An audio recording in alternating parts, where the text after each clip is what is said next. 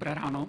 Eh, my moc obdivujeme to, jakým způsobem se váš sbor a lidi ve vašem sboru staví k té situaci na Ukrajině a úplně jsme žasli, co jste všechno za těch pár dní eh, stačili eh, zorganizovat, do čeho se zapojit a tak. A my jsme přemýšleli, jestli v této situaci je vůbec možné, abychom mluvili o tom tématu, které jsme si původně připravili. A musím říct, že my jsme o tom ještě uvažovali 10 minut po půlnoci dneska. Ještě jsme říkali, nemáme to celé vyhodit a mluvit o něčem úplně jiném. A... Ještě jenom doplním, že eh, se nás to hodně dotýká, vlastně, co se děje na Ukrajině, protože vlastně známe lidi, kteří jsou přímo teď v Kijevě, mají tři děti, eh, nejstarší syn je povolaný teď do armády s tátou, eh, naši kluci se s ním znají, že jo, prostě je to z English Campu, pomáhal nám tam, teď se jim před 14 dnama narodilo dítě, takže prostě jsme přispívali na, na porod císařským řezem a teď tam jsou někde ve sklepě. Prostě už jsme jim psali, jestli můžou dojet na hranice, nemůžou, protože je to tam všechno prostě už zabarikádovaný a nikam se nedostanou. A teď včera přišla SMS, modlete se, teď právě střílej. Jako to je úplně, jako, jo, takže v, v nás se sváří dvě věci, jako buď tady děje se něco na Ukrajině a zároveň tady je ale život, který žijeme normálně, zítra se vzbudím a půjdu zase do práce, jo, přestože se něco děje na Ukrajině. Takže je to takový těžký. A my jsme dokonce i v našem okolí viděli takové reakce od toho, že prostě se to vůbec neřeší, jako by se nic nestalo. Člověk jako vaří nové recepty a, a dává to do skupiny na Whatsappu a říká, tak co si o to myslíte a co jsem tam měl přidat nebo neměl. A, a ten opačný extrém jsme zažili někoho, kdo ráno, jak byla ta invaze, tak prostě přilepil ucho k rádiu a už ho neodlepil do večera.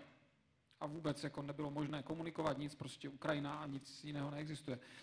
A e, my chceme mluvit o odpuštění.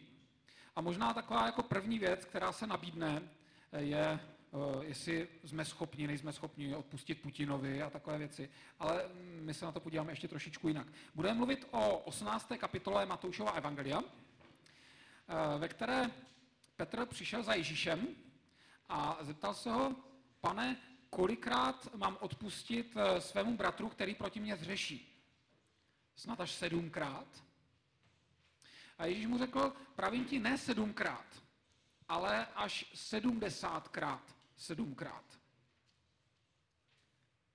A tak my můžeme řešit, jestli jsme schopni odpustit představitelům nějakých vlád, kteří podle nás nejednají tak, jak by měli.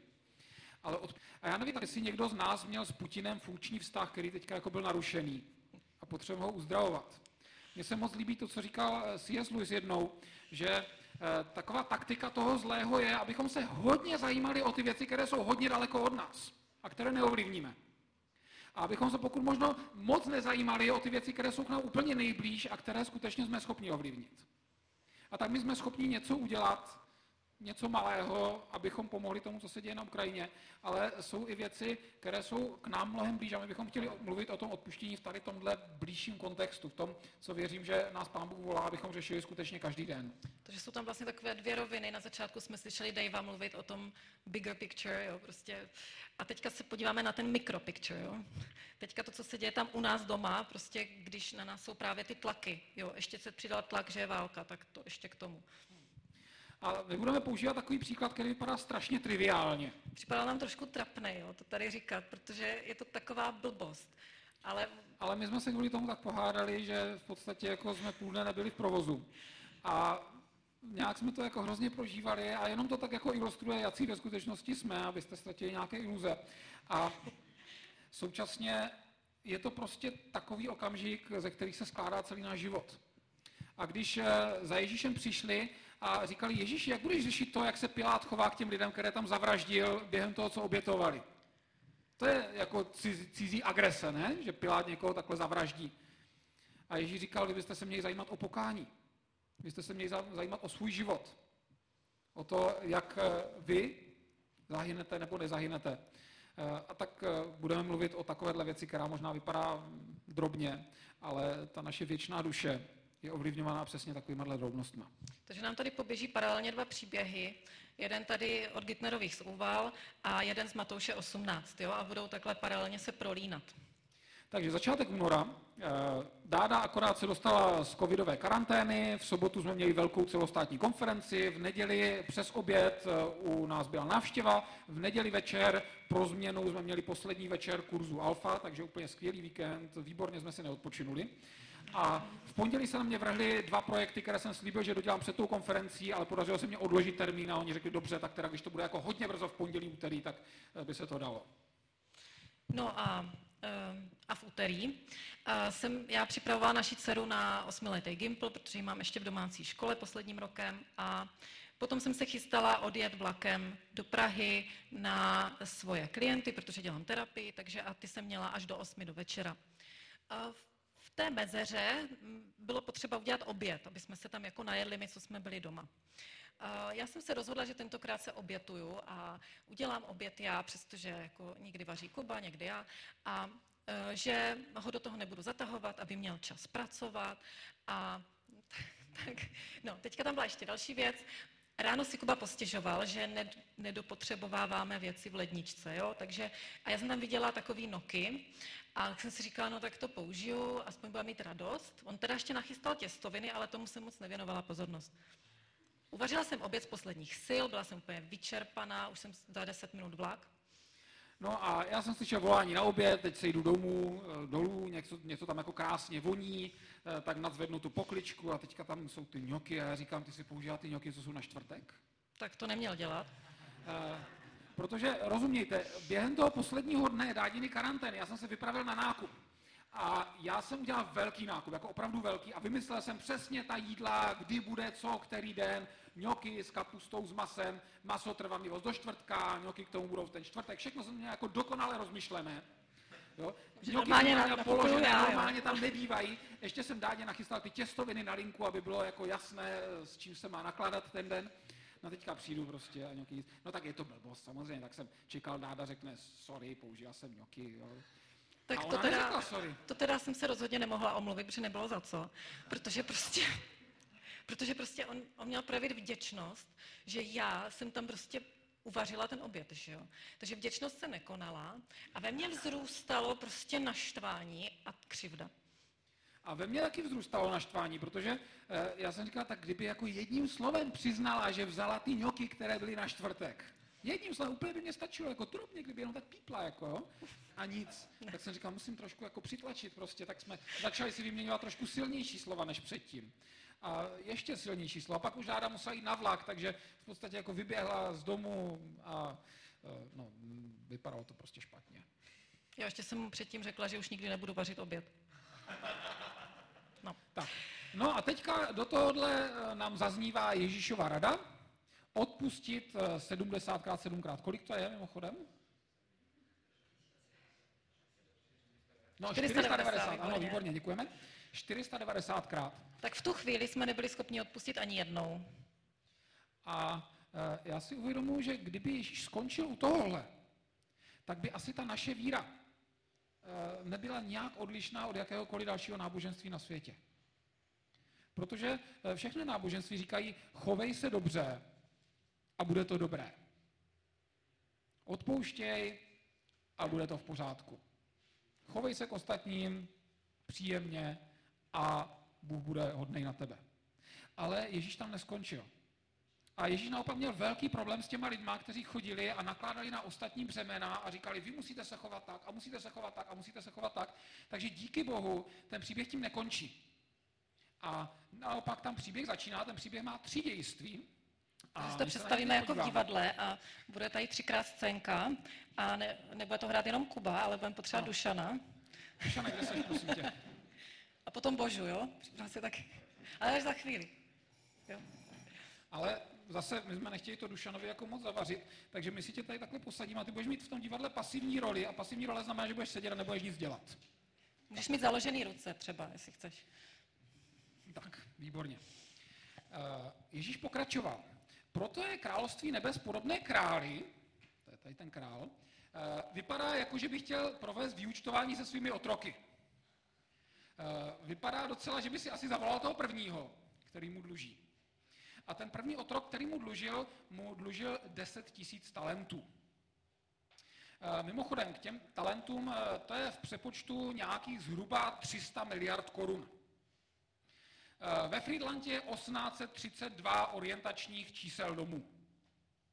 Já jsem přemýšlel o tom, že za ty peníze by se tady koupila jako celá ta ulice, včetně toho nádraží, včetně těch domů. A nejenom to, ale celé centrum by se koupilo. A nejenom to, ale celých těch 1832 domů při tržní ceně by se úplně s přehledem koupilo za těch 300 miliard. A to podle mého odhadu asi desetkrát. Jo, desetkrát celý Friedland. Tak takovéhohle dlužníka si ten pán zavolal, tolik peněz eh, mu ten dlužník dlužil. Eh, protože ale neměl čím zaplatit, tak ten král ho rozkázal prodat. S manželkou, s dětmi, se vším jeho majetkem, aby splatil svůj dluh. Eh, ten otrok padl na zem, jsem já teď, a prosil toho pána, snažně ho prosil o slitování. A říkal, měj se mnou trpělivost, všechno ti vrátím. Nebudeme komentovat.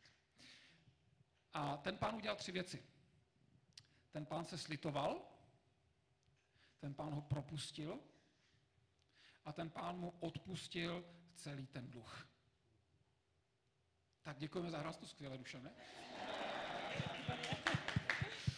No a já se teďka zeptám, jak myslíte, že se teďka cítil uh, ten služebník, jo, Kuba, když se zvedal, jo? Uh, a teď na mě házejte prosím odpovědi, ať to tady není one man show nebo two man show, nebo jak to... Uleva? Mhm. Co ještě? Štěstí, že? Zažili jste to někdy, když jste něco jako bylo na vás hrozně těžkého a teď je úleva? Jo? Najednou jste nemuseli něco třeba zaplatit nebo... Nám před dvěma týdny ukradli několik kol, nějaká škoda tam vznikla díky tomu, že naši ukrajinští dělníci něco špatně namontovali na té stavbě, tak bylo úplně triviální otevřít garáž a ta kola vyvést ven, takže pojišťovna nám nic nedá. Já si představuju, jaká úleva by to byla, kdyby pojišťovna si to rozmyslela a řekla, že nám ta kola zaplatí. Jo, ale pak si ještě představuji, jaká by byla úleva, kdyby nám řekla banka, že nám odpustí tu hypotéku, kterou máme na domě. A teď jako si představuji, jaké to asi muselo být, kdyby někdo vám odpustil hypotéku, kterou máte na celém sídlišti. A na, na celém tom Friedlandě, desetkrát. No, já jako furt o tom přemýšlím, jak se musel ten služebník cítit, jak on šel po ulici a teďka tam potkal prostě starou babičku, tak ji obejmul a dal jí pusu prostě, jo. A, a úplně zpíval si, kudy chodil, protože něco takového zažít tomu prostě vrátilo celý život jeho rodině, jeho dětem xkrát. No a když to vlastně otočíme do duchovní roviny, tak vlastně nám bylo odpuštěno. Nevím, jestli si vzpomínáte ještě, když eh, jste uvěřili v Ježíše, doufám, že mnozí z vás ano, a zažili jste tu úlevu, to, co mi všechno Ježíš odpustil. Eh, co to bylo? A těch věcí bylo tolik a do dneška jich tolik. Jenom ta jedna malá situace, co jsme eh, popsali. A mě hodně pomáhá přemýšlet o tom, co všechno mi na tom eh, Ježíš odpustil, protože ten král samozřejmě představuje Boha v tom našem příběhu. Tak eh, třeba já jsem už vůbec jako první věc nebyl vůbec vděčný za to, že dáda pro mě udělala oběd. Nevděk to je hřích. A tady tohle je jedna část dluhu, kterou mi Bůh odpustil a kterou můžu položit k jeho nohám. Já jsem zase se neobtěžovala jít nahoru a zeptat se Kubě, jestli mu nevadí, že vezmu ty noky. Já jsem eh, nejenom, že neřekl, že ty noky se nemají spotřebovat, ale eh, já jsem se dost začal vstekat, když jsem zjistil, že dáda je použila. A to je další věc, kterou pokládáme Bohu noha.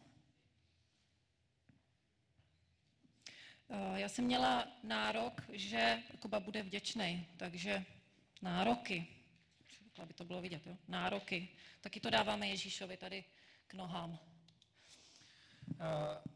mě vůbec nezajímalo, jak se ráda v tu chvíli cítí. A upřímně řečeno, mě to bylo vlastně úplně jedno. Já jsem ignoroval její pocity, stav, ve kterém je. A to je další věc, kterou musím Bohu odevzdat noha. Já jsem upadla do sebelítosti, já jsem se začala litovat a přes tu svoji křivdu jsem vůbec neviděla, jak, jak co Kuba. Já jsem koukal na ty noky v, té, v tom hrnci, čekal jsem tu omluvu a když ta omluva nepřišla, jsem se prostě urazil. Říkal jsem si, tohle já nemám zapotřebí. No a já když jsem na konci řekla, že už nikdy nebudu vařit, tak a, a další slova ty tady nebudu říkat, tak a, nelaskavá slova taky dávám Ježíšovi k nohám. Hmm. A já jsem na konci na rádu zaútočil, takže ona v podstatě, když odcházela z té místnosti, tak uh, měla slzy na krajíčku. Bylo mi to v té chvíli úplně jedno.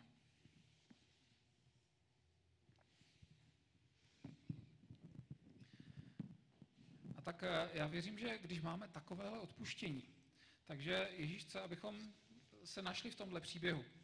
Abychom uh, i ten náš život žili skutečně plný chvály, abychom ten den začínali s tady tímhle. Kdyby ten osudný den, kdy tady tohle nastalo, to úterý, kdybychom zahájili tím, že se společně pomodlíme. No to my jsme se spolu modlili, že jo, ale tak Trošku nějak normálně. No trošku díly bychom se modlili. Kdybychom si víc vyjádřili vděčnost za to, že máme jeden druhého. Kdybychom víc přemýšleli o tom, co vlastně pro nás Bůh udělal. Kdybych já byl ochoten vidět svoji chybu a nejenom ty dádiny chyby, tak to mohlo vypadat úplně jinak já jsem mohl dát ocenit. Mohl jsem prostě jednou větou říct, to je super, že si uvařila. A ona by úplně reagovala jinak. Určitě.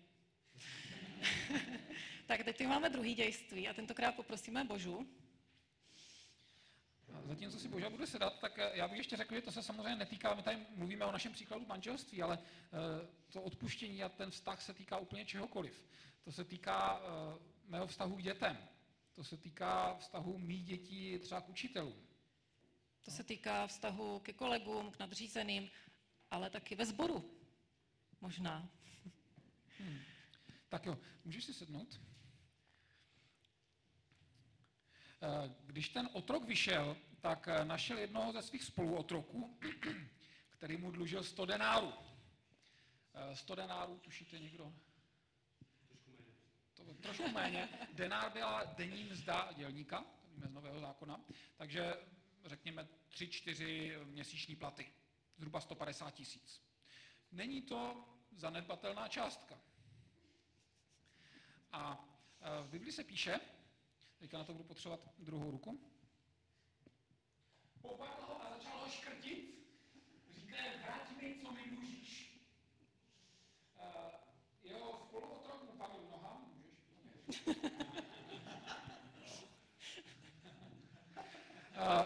že prosí, aby měl trpělivost a slibuje, že zaplatí.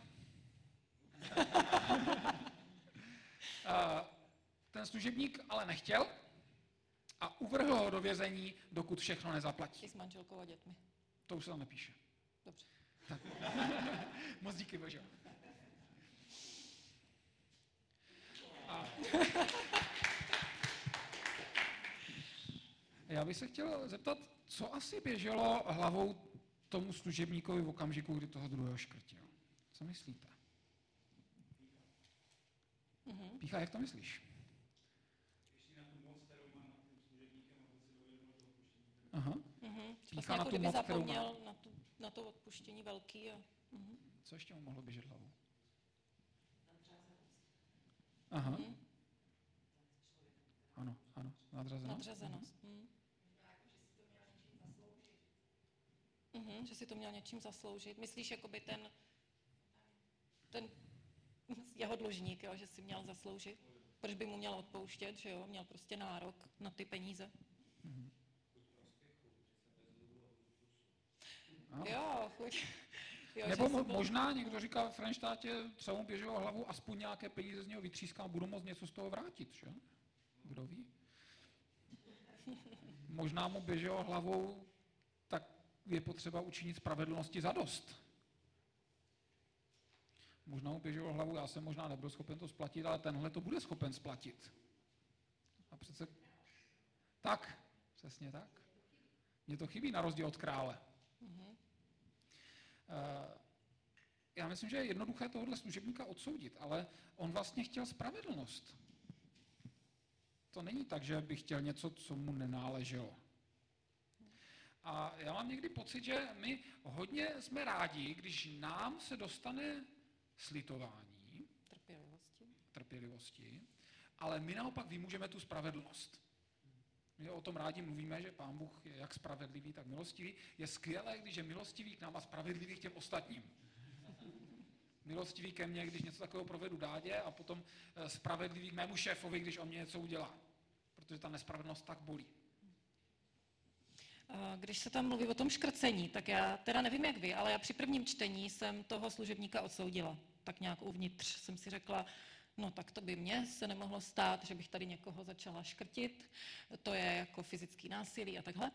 E, jenomže, když jsem si to pak četla jako po druhé, tak jsem si uvědomila, že vlastně se nechovám úplně jinak v určitém smyslu, protože ono to škrcení byly vlastně nezvládnuté emoce.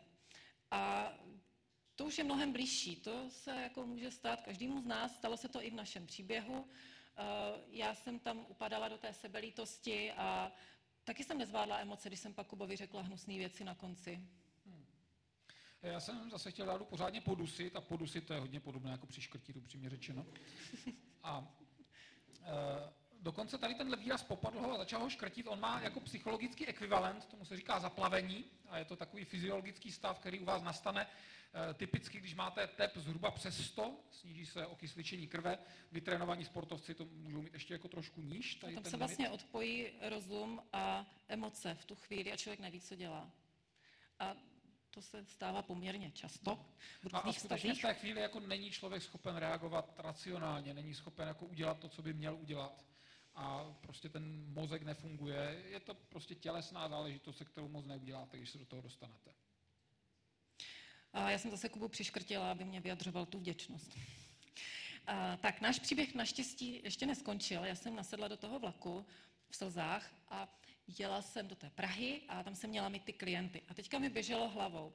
Takže mě tam přijdou páry, se kterými já budu pracovat, budu jim pomáhat pracovat na jejich manželství a budu se s nima modlit. Takže moje manželství není urovnaný teď a jak můžu čekat, že mi pán Bůh požehná, při modlitbě za klienty, když já sama nemám vyrovnaný vztah s ním v tu chvíli. Že? To jsem si říkala, no tak to nejde, mám na to ještě 10 minut, než přijdou, tak musím něco jako udělat. Tak jsem se rozhodla, že napíšu Kubovi sms -ku. Do té jsem napsala, že se omlouvám za nelaskavá slova, to jsem v tu chvíli dokázala nahlídnout. Rozhodně jsem neměla pocit, že bych se měla omlouvat za noky, to, to teda jako ne. Ale jako aspoň za tohle za mých 20%. A jako... A já jsem dostal tu sms a v tu chvíli jsem se mohl rozhodnout, jak na to zareaguju. Protože Dára se vlastně zachovala jako ten služebník, který prosil eh, o odpuštění. A eh, to rozhodnutí mohlo být různé. A v tom prvním příběhu, kdyby se král rozhodl jinak a neodpustil, tak ten příběh mohl vypadat úplně jinak. A v tom druhém příběhu, kdyby ten služebník se rozhodl jinak eh, a nezačal škrtit, ale odpustil, tak taky by Ježíš nemusel ten příběh možná povídat, nebo by se poslouchal o něco líp. A já se musím říct, že jsem se zastyděl. Když mě dáda poslal tu SMS, já jsem si říkal, tu SMS jsem měl poslat já. Já jsem měl být ten první. A tak jsem zvedl telefon a zavolal jsem dádě a říkal jsem, hele, já se omlouvám, že prostě jsem byl takhle nepříjemný a tak. A nějaké věci jsme se, dáda se taky ještě hned za něco omluvil, já jsem se hned za něco omluvil. No ještě to nebylo jako urovnaný, ale už dost na to, abychom mohli pokračovat v tom dní a pak jsme se k tomu ještě vraceli. Ne dost na to, aby když jsme se začali chystat tohle kázání a začali jsme o tom mluvit, tak se ukázalo, že to je ještě jako dost živé. Takže první polovina přípravy kázání ještě jako bylo vysvětlování toho, co jak nastalo. A jenom řeknu, že vlastně i v těch vztazích to tak často je, že i co vidím v té terapii, že třeba jeden z, toho, z těch partnerů i udělá náznak, že se chce smířit a ten druhý to smete ze stolu a prostě řekne, a to máš za to, a nebo ani neodpoví na tu sms jo? Prostě mohl Kuba udělat různé věci, nemusel to přijmout. Bylo tam také pokušení na sms odpověď něco ve stylu, to si měla rozmyslet dřív, nebo něco takového. A my vlastně tím, když eh, takhle neodpustíme v tu chvíli, nepodáme tu ruku zpátky, tak zavíráme toho člověka do vězení. To je přesně ta chvíle, kdy vlastně ho zavírám. Hmm. Tak a my ještě poprosíme krále jednou na chviličku. Eh, třetí dějství toho našeho příběhu. Eh, a v tom si zahrajete vy všichni, protože když spolu otroci viděli, co se stalo, tak trošku buďte smutní, pokývejte hlavou. Že velmi se zarmoutili. Mimochodem, oni se nenaštvali, oni se zarmoutili, protože jim šlo o toho chudáka služebníka, škrceného. Oni se zarmoutili, šli a všechno to králi oznámili. Král si zavolal toho služebníka A vypadá, že by rád řekl, otroku zlý a líný, celý ten dluh jsem ti odpustil, protože si mě poprosil. Vypadá, že má na jazyku, že by řekl, neměl ses také ty slitovat nad svým spoluotrokem, jako jsem se já slitoval nad tebou.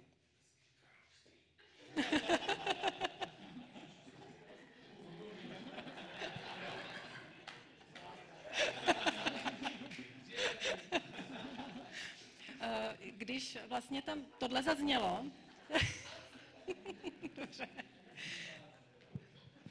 tak eh, co to tam říká o božím srdci? Zkuste na mě zase házet nějaké možnosti, jaký Bůh je, jaký je ten král.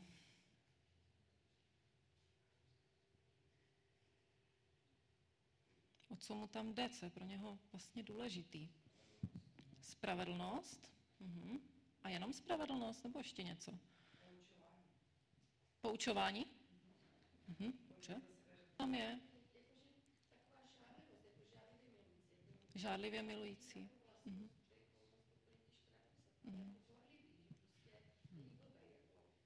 Není blbej. Mhm. Dobrý, super. Ještě něco tam je. Já teda zatím hodně vidím péči o toho chudáka služebníka, kterému se té milosti nedostalo. To je eh, trošku eh, jako když ta velká banka mezinárodní eh, půjčí nějaké peníze tady té místní bance. Ta místní banka to není schopná splatit. A ta velká mezinárodní banka ji to odpustí. Ale ta místní banka si nedá pokoj a začne stejně ty peníze, ty samé peníze, které byly zrovna odpuštěné, vymáhat po svých klientech. A ten pán říká, mě záleží na těch klientech. Já jsem to odpustil, protože chci tady prospět celému regionu. Chci, aby ty firmy měly odpuštěno skrze tebe, ale toho se prostě nedočkali. Děkujeme Dušanem. Díky. Díky. Můžeme zatleskat.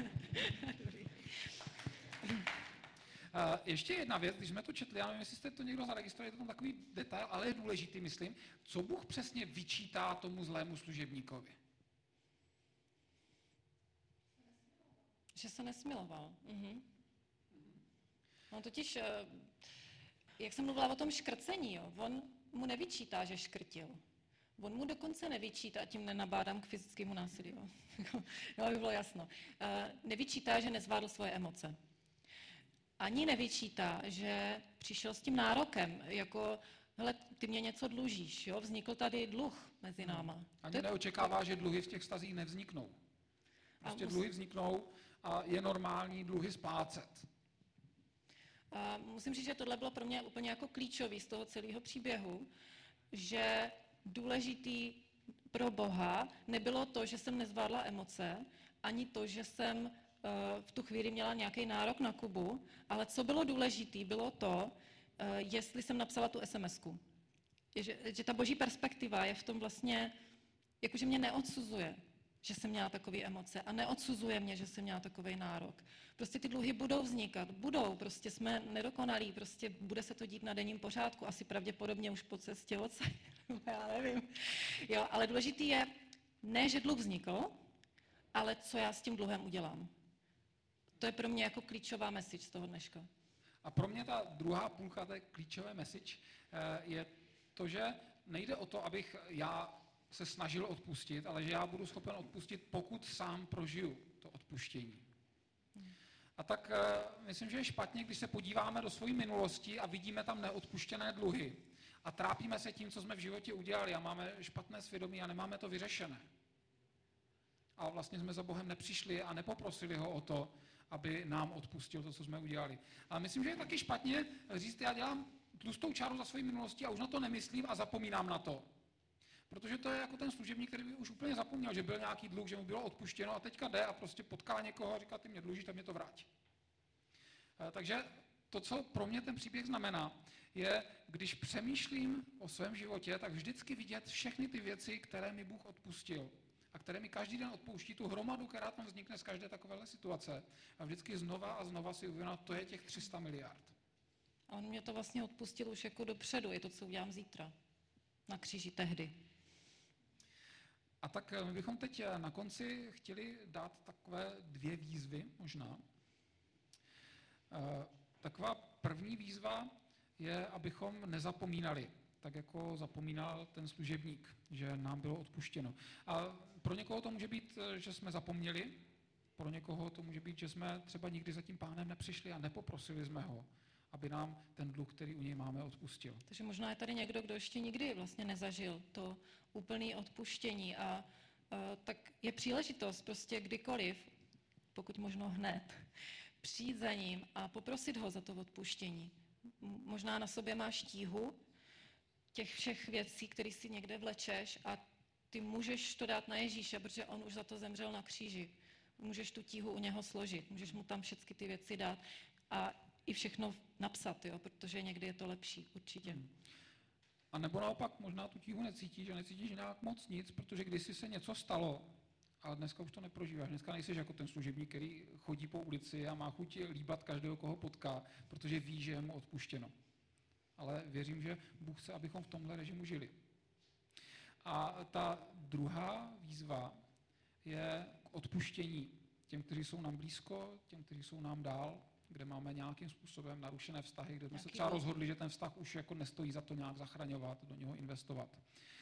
A my jsme nečetli poslední dva verše, ve kterých se říká, že ten pán se rozhněval, předal ho mučitelům, dokud nezaplatí celý svůj dluh. A stejně tak můj nebeský otec, říká Ježíš, učiní vám, jestliže ze srdce neodpustíte každý svému bratru. To je to samé, co známe z, večer, eh, z modlitby páně. Odpust nám naše viny, jako my odpouštíme našim viníkům. A já myslím, že to je takový barometr. Že to, jestli jsme schopni odpustit, je takový barometr, jasný ukazatel toho, jestli my sami prožíváme to boží odpuštění. Není to tak, že Bůh říká, tohle musíš udělat, ale říká, pokud si prožil něco se mnou, tak se ho pozná podle toho, že budeš schopen odpustit. Tak to je taková druhá výzva, abychom se modlili za to, jestli je potřeba, abychom někomu něco odpustili. Hmm. Poprosíme kapelu, eh, aby teď jestli zahráli nejdřív něco beze slov a potom něco se slovy. A dejme si možná chvilku, třeba dvě minuty, eh, každý sám, abychom přemýšleli o tom, jestli se nám daří žít v tom odpuštění, které pro nás Bůh má, jestli se cítíme jako ti, kterým bylo odpuštěno 300 miliard dluhů. A pokud ne, tak můžeme k Bohu přijít a můžeme ho znova o to poprosit, můžeme se zpátky do toho vrátit. A možná uh, můžeme i každý se modlit, jestli je něco, kde mám nějaký dluh. Jako ve vztazích teď hlavně asi. Jo, kde třeba i někdo chtěl se vlastně usmířit, ale já jsem mu to neumožnila.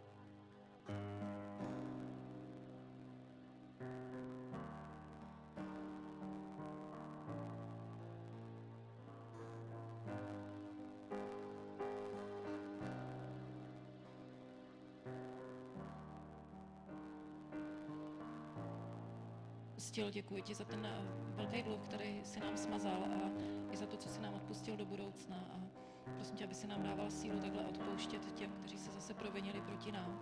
Prosím tě, dej nám do toho sílu. Uzdravuj, prosím tě, vztahy tam, kde jsou narušený, kde je zranění, kde je křivda, kde přes tu křivdu nemůžeme vidět toho druhého, protože se ta křivda zdá být tak velká. prosím tě, přijď se svým uzdravením, prosím tě, přijď a uzdravuj, přijď a potěšuj.